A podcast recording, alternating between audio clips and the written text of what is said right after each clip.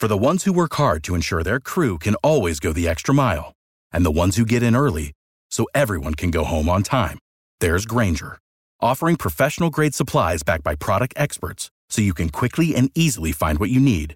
Plus, you can count on access to a committed team ready to go the extra mile for you. Call, clickgrainger.com, or just stop by. Grainger, for the ones who get it done. Save big money on your outdoor project now at Menards. We have everything you need to keep your outdoor power equipment running smooth so you can keep that lawn in tip top shape or enjoy some time on your boat. Right now, all FVP, lawn and garden, and marine batteries are on sale through May 5th. Check out our entire selection of FVP batteries today and view our weekly flyer on menards.com for more great deals. Save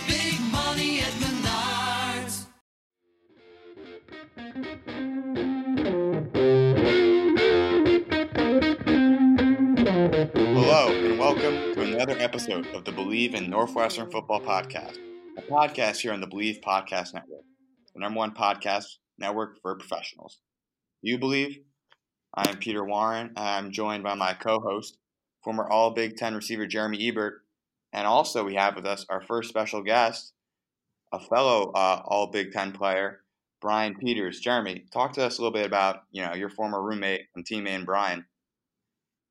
Well, Brian obviously was a phenomenal player for the Wildcats. Um, I was lucky enough to uh, be his roommate for uh, a couple of years, and we, uh, you know, shared uh, shared the locker right next to one another for four. So uh, I know him pretty well, um, both from the Columbus, Ohio area, and um, you know, he's been a great friend, uh, you know, ever since my freshman year. So I'm happy to have him on. He's quite the the journeyman, you know, post post Northwestern with a pretty stellar career. Um, in the CFL and of course the NFL. And um, he basically, um, you know, paved the way for a lot of people. Um, you know, showing them how to do it the hard way. So um, we're happy to have him on and and uh, pumped to hear his story. Yeah, it's awesome. You know, Brian, you can loop you in right now. You know, thanks for being on the podcast with us today. Thanks for having me on, guys. I'm excited. It's a ball of energy. This guy. Just get ready. Yeah, I just, uh, I just I just finished up a workout, so you guys are getting me in uh, peak mindset right now. Just coming down off with some pre workout, so oh, ideal great. scenario for both sides. so Brian, like, uh, like, uh, let's like let's just start at the beginning, man. Let's uh, let's hear about your career at Northwestern. Um, you know what it was like to play with the Cats, and um, kind of just give your take on it. Um, Okay, that's easy. Um, obviously, Northwestern was an incredible experience for me. Uh, even the recruiting process, like Fitz and Coach Mac, uh, uh, Matt MacPherson, uh, phenomenal recruiter, um, made it very easy to make the decision um, and kind of just spoke to the potential that Northwestern had as a program, then obviously as a school, and then even to the allure of Chicago and all that um, came true. But obviously, uh, my first year I redshirted, and uh, obviously a little frustrated with that, and uh, obviously being away from home and that kind of thing. But uh, eventually, uh, I found uh, a good routine. I, I, latched onto my coaches and leaders on the team. Was uh, able to work into a role as a redshirt freshman there, and uh, and kept growing from there. My uh, my career there was pretty organic, I guess. I started as like a special teams player and moved into a role player on defense, and eventually that grew into a starting position by my sophomore year and uh, never really looked back. I just worked on getting better, whether it was learning from uh, Brendan Smith and Brad Phillips, or we actually had an incredible GA assistant who's now a scout for the Eagles, Alan Walking, that uh, did an incredible job just helping me do some self assessment and scouting other guys uh, of similar talent around the uh, around the country and learning from the best in the country, and then, then that just grew habits into trying to become uh, a great player and a leader for the Wildcats. And obviously, uh, Fitz and Coach Brown had a huge hand in that. Obviously, uh, Coach Brown on more of a day to day and just like picking his ear and the wisdom of the game. And then uh, Fitz truly, I mean, Fitz truly helped me mature, obviously as a player, but as a person too. So I can't, uh, I can't say enough about what Northwestern's done for me and my experience there. It's it's truly incredible. I'm still friends with um, like really close friends with 10 to 15 guys that I played with. So it's been, uh, it's been fun just as alumni too, just to see the strength of the, the experience and obviously like some of the roots in, in football for me and work ethic and my perspective on life is what kind of drove me to take the long road to the NFL as well because they they instilled in me that like I could play and and play at the highest level. So I use those uh um really those pillars and uh, that foundation to I guess get me through some harder times when I was going through the Arena League and I got cut from the UFL and then I went and did two and a half years up in the CFL and that kind of thing and eventually got opportunities with the Vikings and the Texans and that kind of thing. So uh, obviously like I uh, I'm gonna sing Northwestern's praises till I can't speak anymore, but uh, hopefully that's good enough for what you guys want to hear. Yeah, that was awesome. Uh, one thing you mentioned there, I thought was really interesting. was Sort of talk you talking about finding a, a routine. You know, the, those first few years you're uh, in Evanston. Can you sort of talk more about what that routine was and how you sort of developed that? Yeah, for sure. Um, very, pretty simple. Um, obviously, like my first year, like my I don't think my priorities were straight, anyways. Um, obviously, like you want the college experience, and then you start realizing that with football and the six a.m. workouts and uh, a course load and everything, you kind of got to grow up pretty quick. So um, it was more like searching for my habits in there to balance first. But after like after I got my um, my training routine down, like um, studying went hand in hand with that with that discipline. So um, the simplest routines initially, um, because um, I mean that th- those years kind of start with football season because we're there before the student body and before classes start. So I was able to uh, kind of ingrain those disciplines with football, and at that time it was uh, either strength training with Larry Lilja, and then I used some of my uh, doctor's tactics from back in Pickerington, who's he was also my trainer, and then um, then learning from uh, Brendan and Brad. They uh, they're both very different players. Brendan was a great on the field coach, and Brad was a great in the classroom coach. So I kind of pick and chose what I learned from them and what film to study and how to do it efficiently, but also how to process it and play fluidly on the field from Brendan. So um, basically my, my routines and habits became taking care of my body with my doctor's protocols, getting strong with Larry Lilja, and then breaking down film with Brad, and then just like having fun and uh, playing in a free state like Smitty. And I just adopted those as my habits and uh, tried to make the best of my uh, my production on the football field with that. I mean, you mentioned you know two of the great safeties, and um, and Smitty was a captain this year for the um, for the Wildcats, bringing him back to uh, to Evanston, you know, after his California lifestyle. But I feel like both of you guys um, took very similarities. You guys both always seem to make the big play in, in crucial situations, whether it was interceptions or fumble recoveries. Um, it was it's kind of like funny how you kind of took that knack um, of being that big play guy for us. Uh, I just remember like you know I didn't watch a ton of defense because obviously you know you guys you know we were always scoring points, but um, it just seemed like you you always were there. You and Mabin kind of always made those big plays in those big situations, and it's like, was that is that more of a of a Brendan Smith thing, or is you know a little bit of uh, give and take, obviously with um. Um, it's, it's, it's obviously a little bit of both because obviously like I was in the right position sometimes because of the way I studied film and like like I can like I like I can remember three interceptions in particular that were like a result of film. So like it, it all just kind of depends on the situation and scenario. But at the end of the day, man, like you can only prepare so much, and you try and get into that again that that free state of control on the field. And um, yeah, I mean, like the, the, the plays come. I think uh, like hard work always works. Like the cream rise to the top kind of concepts where if you put the time in, like there, I don't believe in like lucky tip balls. I don't believe in that kind of stuff because like everything I did to get on the field to be in that position for the tip or whatever ends up being, or the fumble recovery or an earned one hand interception or anything like that. Like everything like that's earned. And I, I, I, truly hate when people start talking about luck on the football field. Um, so just, as far as that goes, I think it's just, uh, just kind of like the accrual of hours, man. You put uh, all the hours in, and it eventually shows on the field. And um, that's some that's something we had in our group, like uh, between like you, Drake, definitely Dan. Dan was one of the most committed uh, players. Dan Persa is most committed players I play with still to this day after going through four years in the NFL and all those other leagues. Um, um, we had a lot of guys that were committed and put the time in, and it showed. Like when we were running seven on sevens in the summertime uh, and team workouts and that kind of stuff, everybody's competing, everybody's uh, chirping each other, everybody's working, and uh, I think that's why like we had good teams and we started to develop a strong foundation for the the Northwestern program. I think that's that's all just kind of part of it. So I don't think any like I don't think any of your touchdowns were a result of X, Y, and Z or the people before you a little bit, but like it's just kind of like you put in the time and that's what we got. And I think that's the culture. And obviously that's what Fitz and those guys have continued to sustain. Yeah, and I think you hit the nail on the head with with Persa. Like just thinking back now, like how serious seven on sevens and voluntary workouts actually were. Like whereas like you kind of see now like being around you know programs and such is kind of like a you know a goof off session at times. Like it was it was like basically a a ran, scheduled run program that that Dan Persa put on in seven on seven in the off season, and um, I think that you know benefited us you know tremendously.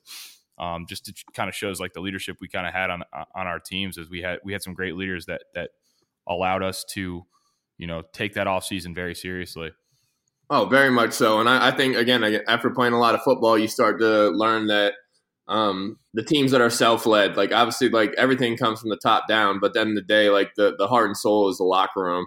And if you have good guys and you have guys that obviously care and put the time in as well, um, it's it's unmistakable. The team, like the best teams I've been on, have had strong player leaders that um, compete and hold each other accountable, and we and we definitely had that because those like again, I used to love the seven on seven because it, like it, it would it would end up being like kind of like me versus Dan sometimes calling plays and checking out of stuff. And but like what comes with that is like again like me communicating with the linebackers underneath like what I like what help I need help with, what they need help with, like that kind of thing. And that's where you start to I guess find the weaknesses in the coverages and that kind of thing. And then you start building techniques and coaching each other off that. And then when it comes game time when the bullets are flying, you're out there and something goes wrong, like everybody feels it more because you've already talked it out before. Like, oh, hey, this is what happened. Like number number two ran that out again. We were late to it. Whatever it ends up being.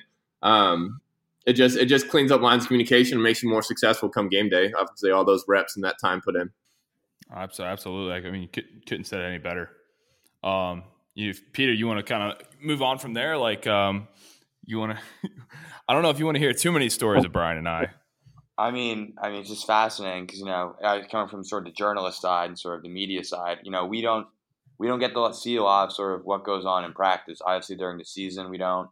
I went to a few, you know, closed practices in the summer, but I mean, you mentioned like hearing this, like it's a seven on seven was intense, but it sounds like it's hearing the stories of what you guys were doing. That's like, I mean, that's some fascinating stuff, and you can really see sort of you know, from my perspective, that's really sounds like the core and the chemistry and where you guys really built built those bonds, you know, on the field that sort of, you know, made you guys in turn really turn the program into what's what's become today. For sure, yeah. So when like coaches aren't around, like that's kind of where like either you're forced to speak up or you're for you're not forced to learn, but like obviously like you want to um obviously be the best teammate and most valuable person you can for the team because you care about the boys next to you. So like in those instances, like I had to learn the defense and all the calls for the personnels so I can make the calls for seven on seven because I don't have um, Coach Hank out there making the calls or anything like that. And the same thing on Dan's side, like he schemed up plays they want to work on or something that they want to implement the next year. Or like he can go back to McCall like when the off season's over and say, hey, we worked these three things, whatever. It worked really well against their cover four, or whatever, like return three, whatever we're running, that kind of stuff. So it was a, uh, it's definitely a cool opportunity. Like this, again, same thing in the NFL when you get – a special teams player leading a, a player run meeting, like guys can are more open to like talk and say like guys aren't scared to look bad in front of coaches or anything like that. So it's a it's it's it's really a cool experience and like that's why a lot of coaches and I think some of the best coaches focuses on team building and uh, like again just developing rapport with the guys and uh, like obviously implementing ideas where the coaches aren't around all the time and guys can kind of sort things out and become leaders on their own. Yeah, and, and, we we do like I don't know if it still is, but I'm assuming it is. Like the, the locker room at Northwestern is is pretty special because you don't have a ton of walk ons. It's it's it's basically the guys you came in with, and um, it's it's a tight knit group. Like I mean, I I mean I can't remember how many freaking Saturday nights and stuff. It was you know who you hanging out with. It was it was half the football team. You know, it was it, all those guys in those locker rooms were your brothers. They were the people that you know you looked out for, and they looked out for you. And I just it, it's kind of a special a special place for sure. And I think looking back, like with football, like what what do I miss the most? Like I I miss I miss the locker room. I miss I miss uh, you know after practices and and after games in that locker room with those guys. I think that's uh, it. Kind of speaks volumes. Yeah, for sure. It's a, it's a support system, um, and a lot of aspects. Obviously, social, physical, like all that stuff. Like ends up growing into a, a very strong support system. That's why, um, again, like so, like sometimes transitioning out of sport becomes traumatic to some extent because your previous structure um, is completely different. You're interacting with three or four people a day as opposed to seventy, um, or you're like you're not you're not training together. You're training by yourself now. So health and fitness change, which means your physiology changes, all that kind of stuff. So it's it's all. I, I enjoy talking about that stuff. The the training and fitness side of it too. But obviously, like it's just a it's a it's a very cool thing to play on a team sport past high school, and it's obviously something I'm very grateful for uh, at all the levels. It's just a it's a tremendous experience with that you get to share with a lot of like minded people, and you kind of get seared together as you strive for goals and go through hardship and adversity. And it's just a uh, I don't know if you if you think about it as a whole, college football is pretty dang cool. Definitely, definitely. What are sort of you know, you mentioned sort of give me some, some specifics there. What are some of your, your favorite memories, you know, from the locker room with the guys? uh, most oh, of, most of them probably aren't PG rated, but uh, uh, yeah, I mean, like again, it's just, it's just like it's chirping guys. It's uh, like again, it's like again, it's me and Dan arguing across the line of scrimmage, like mid play, like him telling me I can't change a defense because we don't really do that on the field, or like stuff like that. Like it's just, um, yeah. It's and, then, and then there's three out there's three lockers down from one another post practice, so you just it, the chirping never stops. yeah, so it's, it's that continuity of uh of personality and wit and all that kind of stuff, kind of clashing. Like, uh, but I mean, locker room stuff. I mean, we're like like we make up our own games in the locker room, like like just stupid things, and then like obviously like like we have some video games that kind of stuff available to us, but um like we had bottle cap golfing and just stupid stuff like just that uh is fun that kills time that keeps you moving forward. Then obviously like Camp Kenosha and those kind of things, like where you're just in like in the middle of nowhere by yourselves together, like that kind of stuff. It's just uh things like that stand out. But um, yeah, it's it's just the camaraderie behind it. Like there's not a lot of like like I mean just it's just dumb jokes that still carry on to this day, stuff like that. Because so so true. It's, it's so true. And then, yeah, I mean, it's I mean, you, it, it's tough to recall like the the specific events from the locker room that like literally you're just it's just again it's, it's like uh what's there's a, an array of them. How about the, I just looked at the other day. We still have the uh the interviews of us going around Kenosha asking people boxers or briefs. Like it's still on YouTube to this day. Like I have to live with that for the rest of my life. yeah, some of the mic ups are funny that kind of stuff. But uh, no, I mean Peter, it's just uh, I mean it's the same thing. I'm sure you go through with like with your buddies and that kind of stuff. You can't recall like the the like the like the little events and that kind of stuff, but like you just know like you guys have been through some stuff together and like you like you kill a lot of time together and you had a lot of laughs and it's just like a nostalgia thing. And it's uh and the cool thing about it is like um outside of like I guess a normal friendship, like the legacy of Northwestern football still goes on. So it's still something for us to come back to and reminisce about. And obviously, like we we have we share that same experience with the current players too, because we know what they've been through. Mostly with the same coaches too. So like we get the like we get to I guess cling to the glory days a little bit with that. Not not just glory days on the field, but off the field as well. Yeah, no, I mean that makes total sense. You know, I, the nostalgia feeling, I know what you're talking about there. Uh, you did mention again there Kenosha. I love you know hearing people's Kenosha stories. First time, first time you saw Kenosha, you know what's going through your mind. Um, the first time I was up in Kenosha, like we are still running two days and that kind of thing, so it was a little bit of grind mentally. But um, yeah, it was just uh, that's where you kind of like you get you got to look yourself in the mirror the first time where again you're grinding with guys and at that time like you don't have a lot of relationships built so um, you're kind of trying to instill your own um, i guess you're trying to leave your own imprint on the game and on the team. So i mean for me like my initial i mean kenosha for me like like i was always talking to my high school coaches and stuff while i was like in my first camp and that kind of thing. And the the thing that i was just trying to be the most physical player i could be because that's the only way like that's what i was taught in high school like physicality trumps everything. So uh, that was my goal. And like, like I kind of got like actually before we even got to our first Kenosha, like we are doing seven on sevens in the summer, and I started hitting guys, and like some of the seniors wanted to fight me my first time out.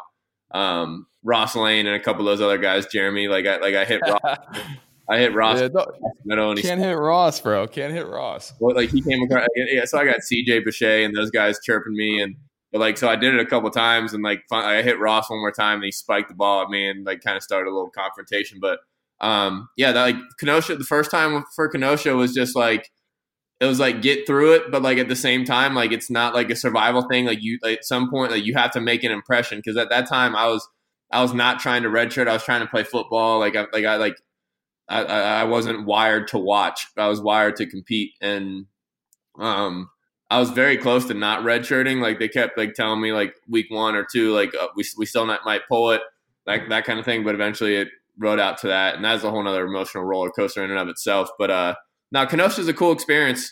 Again, you're just uh, it's again it's dorm living, but it's just strictly football players, so it's just more shenanigans for the most part, and just guys killing time, just old boys killing time.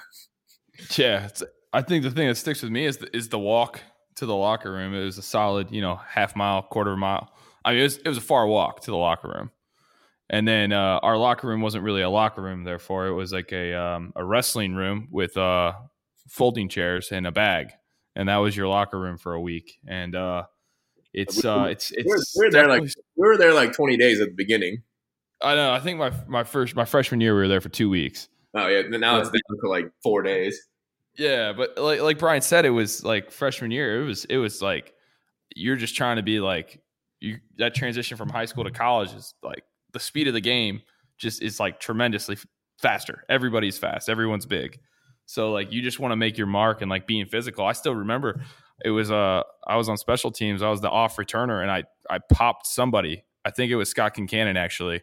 He was coming. He was coming. He was coming down as an R two on kickoff, and I freaking I smoked him just because I was like, I need to hit somebody just to prove I can do it. And Coach Fitz just ran up and he's like, "You're on the bus," and that just meant like, "Oh, you made it. Like you were gonna play." Yeah. So like I knew I wasn't gonna shirt. And I, that was like the coolest feeling to me. It was just like you just had to show that you were you were ready and you were gonna be physical enough to play in the Big Ten. And until he saw that, like you know, that was that was you weren't playing. So it was just um I just like Brian said, like being physical was was something that you, you needed to do to show that you were ready to to compete with the big boys. Yeah, no, I mean that makes total sense. You know, going up to Kenosha this year, you know, I could see there's so much that sort of goes on. Even now, that's you know not two a days. I mean, you mentioned those walks. That was something you know, Paddy, Paddy Fisher, and Jared Thomas really emphasized to me that those walks were you know some of the most important you know parts of just not even Kenosha, but sort of the whole Northwestern experience, and sort of getting sort of that aspect and like developing those relationships. Oh yeah, we. I mean, we. I mean, just like the funny things you do there. Like we had a DJ tournament in the training room. Like we we had literally a tournament for who who played the best songs that everyone voted on while they were getting their ankles taped. Like the stupid things you do as a team to just pass time and you know the bond you bring. is it's it's pretty funny. Brian never won, by the way. Did you win? No, I never won either. Dude, I, I I- might have had I might have had two second place finishes. I played nothing but the hit. I was Yeah. gonna say you play. I definitely were in the semis, but I only played country, so I, I sucked. People didn't like me.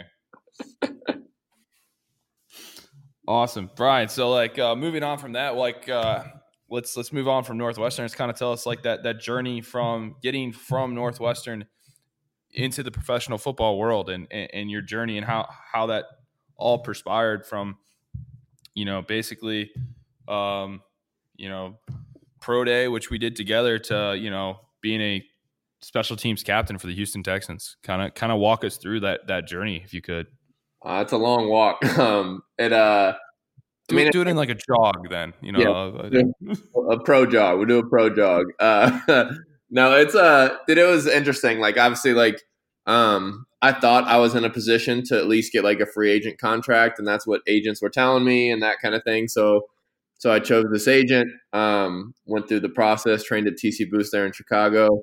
Um, did the pro day deal. Didn't have I didn't run that well of a forty, but like other than that, I had a solid pro day, and um, yeah, I didn't end up getting one phone call on draft day, which was a um, terrible, absolutely miserable experience to sit there with my family and not get an opportunity. My first call was Pat Fitzgerald asking me what's going on, what's happening, and so I told him I had no phone calls, so he went to battle for me, which again, a reason why I still love him to this day. Um, he uh, he was we had a guy down with uh, the Tampa Bay Buccaneers at the time, got but anyways, uh, between that, between Fitz and my agent, got two rookie mini camp workouts with the Tampa Bay Buccaneers and the Chicago Bears. Did well at both of them. Thought both places had conversations about signing a free agent contract, but didn't end up working out. Um, then after that, uh, was just staying in shape, working some odd jobs in Chicago, and was able to. Uh, my agent's like, "Hey, I'm going to send you out to the Arena Football League." Um, to get you covering and like just stay in shape for when fall camp starts. If people get hurt, they'll call you. For the NFL, I was like, all right, all right. So I go out to Des Moines, Iowa, and uh, I get there and lovely I, place, lovely, gorgeous place. But uh, get there and it's not like I'm not on the team. It's a workout. There's two spots. There's 13 guys working out for two spots. So worked out. Was lucky enough to be one of those 13 guys and made the team. Um, played there for four weeks as they finished out their season playing for 289 bucks a week and then after that went back to chicago started working some odd jobs again went and worked out for the omaha nighthawks in omaha nebraska uh, got invited to their training camp so drove back to chicago worked for a few more weeks and went back out to omaha um, which is probably this is probably july like mid, midway through july after my first year or my first year out um, was playing really well with them, but then NFL teams had their their cuts, and so they signed like four NFL safeties. So I got cut. So I got cut from a league I didn't want to be in in the first place. So then after that, went back to um, Chicago again, and my agent at the time, who he's trash agent, um, uh, basically we won't we won't name names. won't name names. So frustrated, but anyways, he uh, he he was trying to avoid going to Canada because I was gonna have to sign a two year deal. Um, he sent out some lines, didn't really get much feedback. So I asked him for all the CFL emails and some NFL guys. So I sent out an email uh, looking for an opportunity, like wrote him a paragraph saying like I'll be a dog for you. Like uh, I was a leader. Like again, like I was first team All Big Ten, led the Big Ten interceptions. Like I, I just need an opportunity. Um, I'll drive myself to the workout kind of deal. And uh, only one person responded. It was the pro personnel guy for the Saskatchewan Roughriders, Jeremy O'Day. He uh, got me up there for the practice squad a couple days, or sorry, a couple weeks uh, to end that season. Then I signed a two year deal for the next two years. Um, so that was then I think 2013 and 14. Uh, spent two years up there mostly on special teams. My first year, uh, won a Grey Cup up there. Um, tremendous experience, a lot of great people and memories up there as well. And then um, uh, after my second, I started on defense and special teams. My second year, got enough film on both sides of that to uh, get some workouts. But again, so this terrible agent comes up again, um, and so the NFL teams were calling my CFL team, uh, and because they didn't have my agent's info, because I set up my deal basically. Um, besides him saying a contract number, but anyway, so I end up getting some workouts for teams, um, and uh, they like the workouts went well, but uh, some teams found out I had like this weird blood condition. But uh, so, anyways, this agent fumbled the ball again, and I was talking to another agent at the time, and uh, so switched agents. Uh, worked out for the Saints. They're going to sign me, but the other agent got me three other workouts with NFL teams beforehand. So one worked out for the Vikings two days later, and they signed me on the spot. Um, had a good training camp and preseason with them. Had a couple interceptions in the preseason, and they put me on practice squad. Then week four of that season, I got signed by the Texans had a really good first year, led the NFL and special teams tackles, only playing 12 games, and then uh, just contributed and added value and loved my time in Houston, worked my, my butt off for those guys. Uh, was eventually a special teams captain for them my last year, which again was a, was a huge honor and uh, something I, like I love doing was like helping the younger guys and developing talent and like pushing myself and all the above. Uh, I played hurt most of this last that, that last season and uh, I'm actually still trying uh, to play at this point, but uh, yeah, that's that's kind of my journey. It's pretty incredible, honestly, when you, when you think about it. And uh, you know, Peter, just talking about like adding value, like what, what, what he means by that is Brian was actually he actually kicked off for the in, in an NFL game. and was the backup long snapper, kicked off. So like the, it, by adding value is it's just the more you can do to help the team. So if you you can long snap, you could kick, you could do all these other things. Like you just add value. Um, so that that's like kind of like a cool little insight that Brian tore his quad kicking off um, against the Vikings, was it not? Yeah, it was. Yeah, yeah. So uh, And I'm, I'm pretty pretty for funny. the, for the people listening, I am not a kicker. I'm a safety, converted safety to linebacker, which is what I, I use my time in the CFL to convert to linebacker so that I could fit a little better into the CFL or into the NFL. Right. And uh, that was my that's my story. Right. To all the listeners, though, he looks like a kicker. So um, don't let him don't let him fool you on that one. and to all the listeners, don't confuse Jeremy with the all Big Ten receiver. He's more of a gym teacher now. This is true. This is true. Yeah. This is why we don't have. This is why this is not on video. Everybody. Peter, Peter, I'm assuming you're 250 and absolutely yoked. That's all I know. Hey, well, no photos. We can, we can say that. Yeah. Photoshop, Photoshop's a, a it's a it's a drug these days. It's very real. Yeah. Oh man, I think if this was on video, we might have to have you pee in a cup before we post it. We're talking about you, Peter, not me. oh man, what else going on, boys? What else? What else we chopping it up about? I mean, I'm personally fascinated, sort of in like the Grey Cup experience. You know, Oh. obviously it's a huge deal in Canada. Like, you never played in a Super Bowl, but you've obviously you know seen the spectacle. You know, what's a great what's the Grey Cup like? Um, the Grey Cup was actually incredible because uh, so for for for starters, like up in the CFL, like some of the fan bases are pretty solid. Some like it just it's kind of hit or miss. But Saskatchewan, where I was at, Saskatchewan Roughriders, their fan base, like we sold out every home game. Uh, sold out forty thousand every home game. It was a it's a rowdy place, man, where they like, they just care about the team. They're kind of like the Packers, like they're not like owned by the city, but um, yeah, it's owned by the fan base, but it was just a, like a place that loved their football, and so for me, the the they actually hosted that year, they hosted the Grey Cup that year too. So it was kind of just like so it was a home Grey Cup for uh, the Saskatchewan Roughriders, and it was just it was electric, man. They added like another ten thousand seats with like extra, like a secondary extra level. Um, very cool to like obviously like I, I, I like I, I I played incredible that game. My family came up for it. Um, It was snow. It was snowing. Oh yeah, the week before the the week before the Grey Cup, um, did we practice outside in negative forty one degrees? Um, and then um, the, yeah, the, the the game the the game actually warmed up, but like yeah, so we practiced outside for an hour in negative forty one degrees, and then the two practices before that, one we we had we traveled like ninety minutes away to the only indoor facility around, and then the other day we practiced outside in negative twenty one degrees. So it was just uh it was, it was very cool experience. Like obviously, I think it toughened me up a little bit, but um, it uh then obviously went in hoisting the Grey Cup, drinking champagne out of it in locker room, smoking stogies, all that stuff with the boys that like we like we went to war with. It was uh, it was incredible. It was a very fun, very memorable experience that I, I definitely won't forget. Yeah, that's awesome. That sounds like a like a hell of a time. Yeah, it was uh yeah it was it was definitely fun. Um, I mean, And and, you, and now you got a fat ring too. yeah, I got for actually winning something too with all those bowl rings you got. Yeah, we never never were able to pull out a bowl win, but um, yeah, like the again, like that's just another that's a uh, another cool thing I take from this this journey of football that's taught me a lot. So, and obviously, like I, st- I still got buddies up in Canada, and then Americans that were on the team as well. So it's uh again, it's it's cool what football can do. Um, again, if you like you respect it and um put the time in with with good people.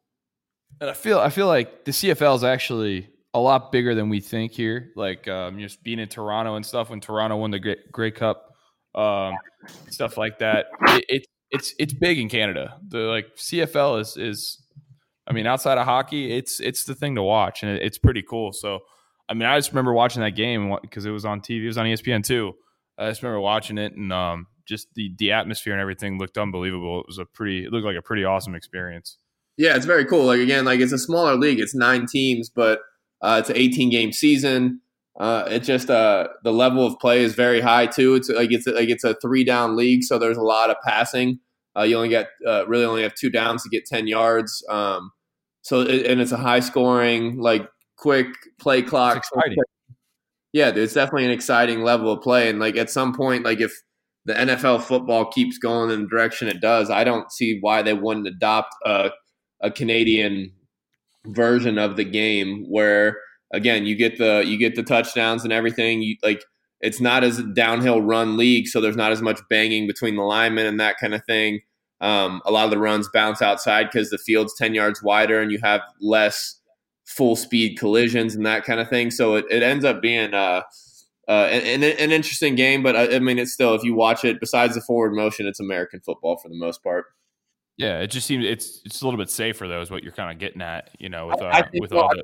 I, I don't know. I don't know all the numbers on it, but uh, I mean, they're they're they kind of paved the way a little bit for the NFL too. They've been reviewing pass interference for the last two years as well. Um, it's just a it's a, it's a very cool, it's a very competitive league as well. Like people might think it's not the NFL, that kind of thing. But a lot of the athletes up there are ex NFL guys, a lot of NFL potential, even like all the Canadians and that kind of thing. Their level of play is very high. Um, the players are earning a very good salary. I think like the league minimum now is 55. Um, but it like, which I think is more than the XFL is offering right now too. So it's just like the level guys want to play up there. Guys compete for like very like six figure salary. Like it's every like the level of play and the passion for the game and the and the fan base is up there. That's we we don't get exposed to a lot because fo- the NFL football down here is a year round thing with the combine and the draft. Um, and the, like obviously uh, Super Bowl goes to February. Like it's it's become a thing here, and uh, it's it's uh, it's definitely overlooked. And it's uh, I'm I'm extremely grateful for the CFL being there to one allow me a chance to live out my dream and open the door to the NFL, but also to yeah, to just to let me experience one their country, but two like just that level that that level of play. It was cool. Yeah. I mean, plus you know, Canadian beer is you know just like moonshine. So hell yeah, um, yeah. No, yeah. I mean, on top of that, like I'm not gonna incriminate myself, but like yeah, I, I found a way to make some uh, money on the side from uh, the excessive uh, tobacco taxes and alcohol taxes that Canada has to offer. Things, things along those lines. It just, it just, it was again like top to bottom, uh, great experience. Football, um, the culture off the field. Um, the, another cool thing is just the like the format. Like we had to stay in the cities we played in too, so I got to experience the Montreals and the Vancouvers and Toronto and Calgary with the mountains. It's just a I mean, Canada's a gorgeous place. On top of that, I mean, America's. Just, I mean, we have the we have the same things, but it's just uh again very grateful, and then uh, allowed me an opportunity to switch positions, which got me into the NFL as well. So it's just uh, I'm very grateful for my journey. Obviously, Northwestern being a huge portion of that, but CFL as well. You mentioned sort of getting back into the, the NFL. You know, what was it like, sort of playing in Houston? Um, Houston was awesome. Um, initially I got down there and I had one of my training partners was on the team, John Simon uh, from Columbus, Ohio. So it was perfect. Uh, he was a Buckeye, and then him and another one of my buddies, Zach Boren, got me. So like uh, between my last couple CFL seasons and my first NFL season, um, I actually was able to train uh, at Ohio State University on and off a little bit with those guys, um, just because I was living in Columbus at the time, and they some of their trainers, Anthony Schlegel and um, those guys got me in was out allowed to train there for a little bit, which is interesting for them to adopt a, a wildcat into there for a little bit. But um, uh, so with John down there in Houston, like he like he, one he vouched for me when they came to ask him like uh, about myself as well before they signed me, um, which was cool. And then um, once I got down there, uh, my opportunity was special teams. Like they were lacking uh, in leadership and production on special teams, and I came from uh, one, like that's the only reason I got an opportunity in the CFL is special teams. And then Minnesota Vikings, Mike Priefer uh, did an incredible job with their special teams unit, and they emphasized that incredibly. And that there was a drastic difference between the, Viking special teams and the Texan special teams at the time. So I said I'm all in on that. And Mike Vrabel, who's my position coach at the time, told me go all in on that. He goes, "We need it. Um, I'm built for it. That kind of thing." So I took the reins with that and just kind of, and I was producing at the time, so it was uh, easy to fall into a leadership role with that. And so, um, that my my role was primarily special teams down there, but uh, like I embraced it fully and I loved it. And like the NFL culture and the lifestyle and everything is just it's it's amazing. Like uh, again, incredibly grateful for the opportunity to one travel the country playing in some of the biggest coliseum stadiums ever, and uh, to play against the best to do it.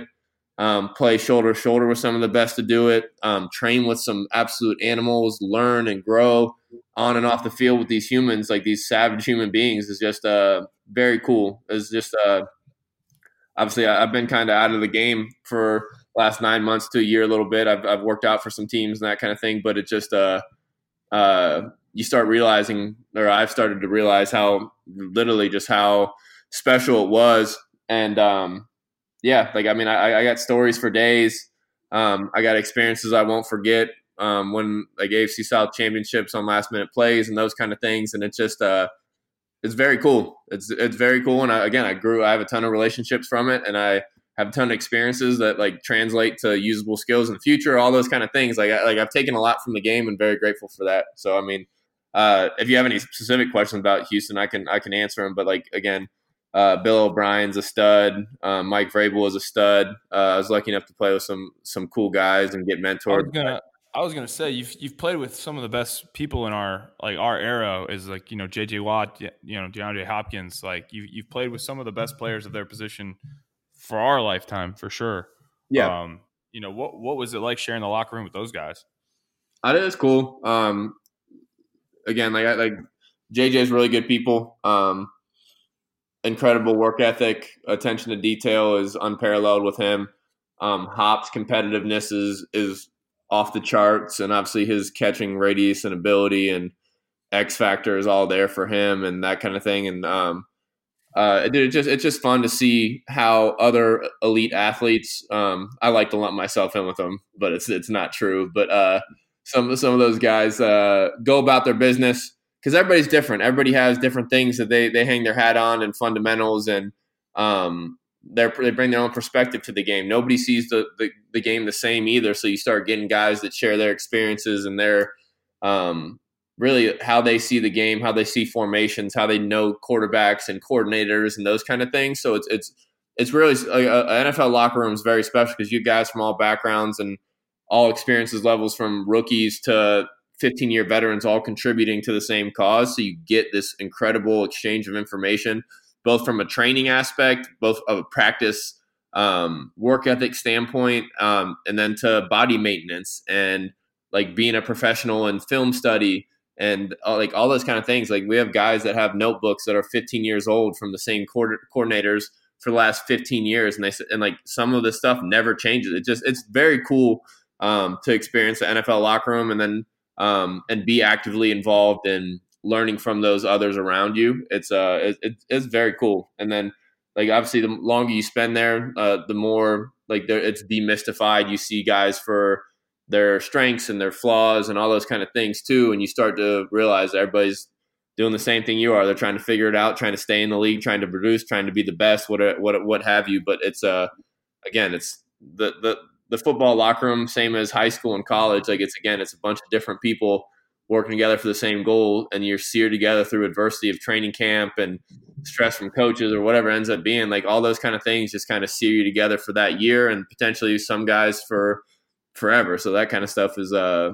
is why I love the game and why Houston was special too, because we had a lot of guys that cared, and uh, from the elite players to again guys like special teams guys to like guys that are there for a few weeks. It's, it's just it's it's it's a cool it's a cool cool environment. And you you touched on it there, but the thing that like I always thought thought was crazy is like no one really understands is uh, the locker room in the NFL is basically a revolving door. Just people getting cut, signed. It, it's it's new people every every week. It's um like can, can you touch on that? Just like how how like stressful was you know being on on an NFL team trying to hold that roster spot especially being just a special teams guy, like not a core player. Like you're much like me, where I, I, I got cut every single week in Jacksonville. Like it's like how stressful that was, and, and and just trying to keep your job and and everything like that. Yeah, it's definitely stressful, and like a lot of it, it becomes like your own self talk. And uh, I got better and better at that as experience comes. But my my thing was initially like I'm a 26 year old rookie, in an NFL of 21, 22 year old rookies and that kind of thing. So, mm-hmm. And then my first year, like once I got down to Houston, the guy that brought me in was Brian Gaine. He was the, I mean, obviously uh, Rick Smith had something to do with it too, but Brian Gaine was the main proponent for getting me down there. So he was always kind of chirping me in the, in like the lunchroom and at sidelines of practice, like, hey, like, hey, like keep using your hands if you want to stay around, or like, like little like side comments like that just to keep me motivated and that kind of thing. So I, that kind of stressed me out, but at the same time, like, um, like like I'm still like I, I, I carry my own lens and perspective where I knew I was producing and like I was doing well and that kind of thing. So like it was just uh I don't know like uh, my first year was definitely stressful just because you want you want the the dream to live on and that that stress is always there on yourself. Um, but so like you like I for me it was it was a roller coaster. It hit me like on like on cut days and that kind of thing where God, I want to, I want to keep doing this and that kind of thing. But uh, it's definitely there's there's definitely a ton of pressure to keep your job until you get established. Like the, that's why a lot of guys in the NFL, one, like they obviously call it NFL not for long, but two, uh, the hardest part is getting your foot in the door. Like you have to establish uh, equity with coaches and teams, and um, mm-hmm. you have to be a professional and do your job consistently um, in order to earn that equity and add that value to a team to where you get some type of leverage to where you can get comfortable enough to stay around, develop habits that make you successful, that make you elite, and uh, obviously make them want you to continue to re-sign you. And if not, another team resigns you and that kind of thing, and so on and so on. So it's just, uh, yeah, dude. It's uh, sometimes it's stressful, sometimes it's the best job in the world, and I, it, right. so it's. Just, and I, I, don't think anything that good in life comes with without bad sides to it, and that's one of them. But uh, uh, again, grateful that I got four years into the NFL, even though I started at 26. And um, again, praying for five, praying for five years still. But all that stuff is just, uh, it's, it's, a blessing. And obviously, I know you, me and you have talked about it time and time again. What what you learn from the experience and um, what you truly take take from it. So it's just, uh, it's been again, again, even just to be able to talk to you about that stuff is cool. So just, uh, yeah, again, that's I guess that's my perspective on that. Absolutely. Well, Brian, dude, we, we appreciate you coming on to the show, man, and um, we uh, we thank you for for letting us hear hear your journey and you know everything you've been through. It's it's pretty uh, extraordinary and exceptional. I mean, um, there's not a lot of people who would stick with it that have the, the determination and, and grit that that you showed uh, throughout your professional career. And uh, again, like you said, hopefully it's not over. Um, just a little stepping stone here. But um, you know, we really thank you for for being on our show and um, appreciate um, you giving us uh, your insight and um, your kind of your experience at Northwestern. Yeah. Yeah, thank yeah, Jeremy said, thank you so much, Brian. You know, we really appreciate it. Know, we hope hope the listeners had a good time, you know, listening to this this invigorating and awesome conversation. Uh, this is definitely my favorite podcast done so far. Um, do you agree with that, Jeremy? Yeah, it's it's it's been uh, you know less serious, more uh, you know more uh, uplifting, I would say, and just uh, kind of just uh, telling people how it really is, man. I think uh, they need to hear it, and it's kind of it's kind of good getting a, an ex cat in here and and having them hear your story. Again, thank you all for for listening. Feel free to you know give us reviews, you know give us your feedback, give us those five star reviews on everywhere you listen to podcasts, Spotify, SoundCloud, Apple Apple iTunes. Uh, again, for, for Brian Peters and Jeremy Ebert, uh, I'm Peter Warren. You know, wish you a fine a fine day and, and go Cats. Go Cats, baby.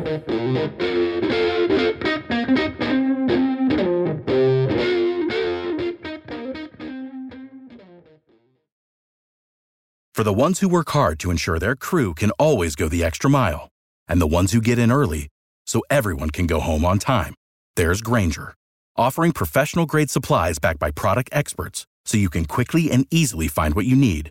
Plus, you can count on access to a committed team ready to go the extra mile for you.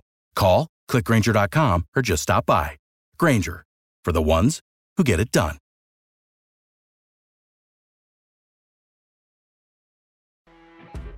You know, when you're listening to a true crime story that has an unbelievable plot twist that makes you stop in your tracks? That's what our podcast, People Are the Worst, brings you with each episode. I'm Rachel. And I'm Rebecca. We're identical twins who love true crime cases that make you say, didn't see that coming, and we hate the people responsible for them. Listen to People Are the Worst now on Apple, Spotify, or wherever you get your podcasts.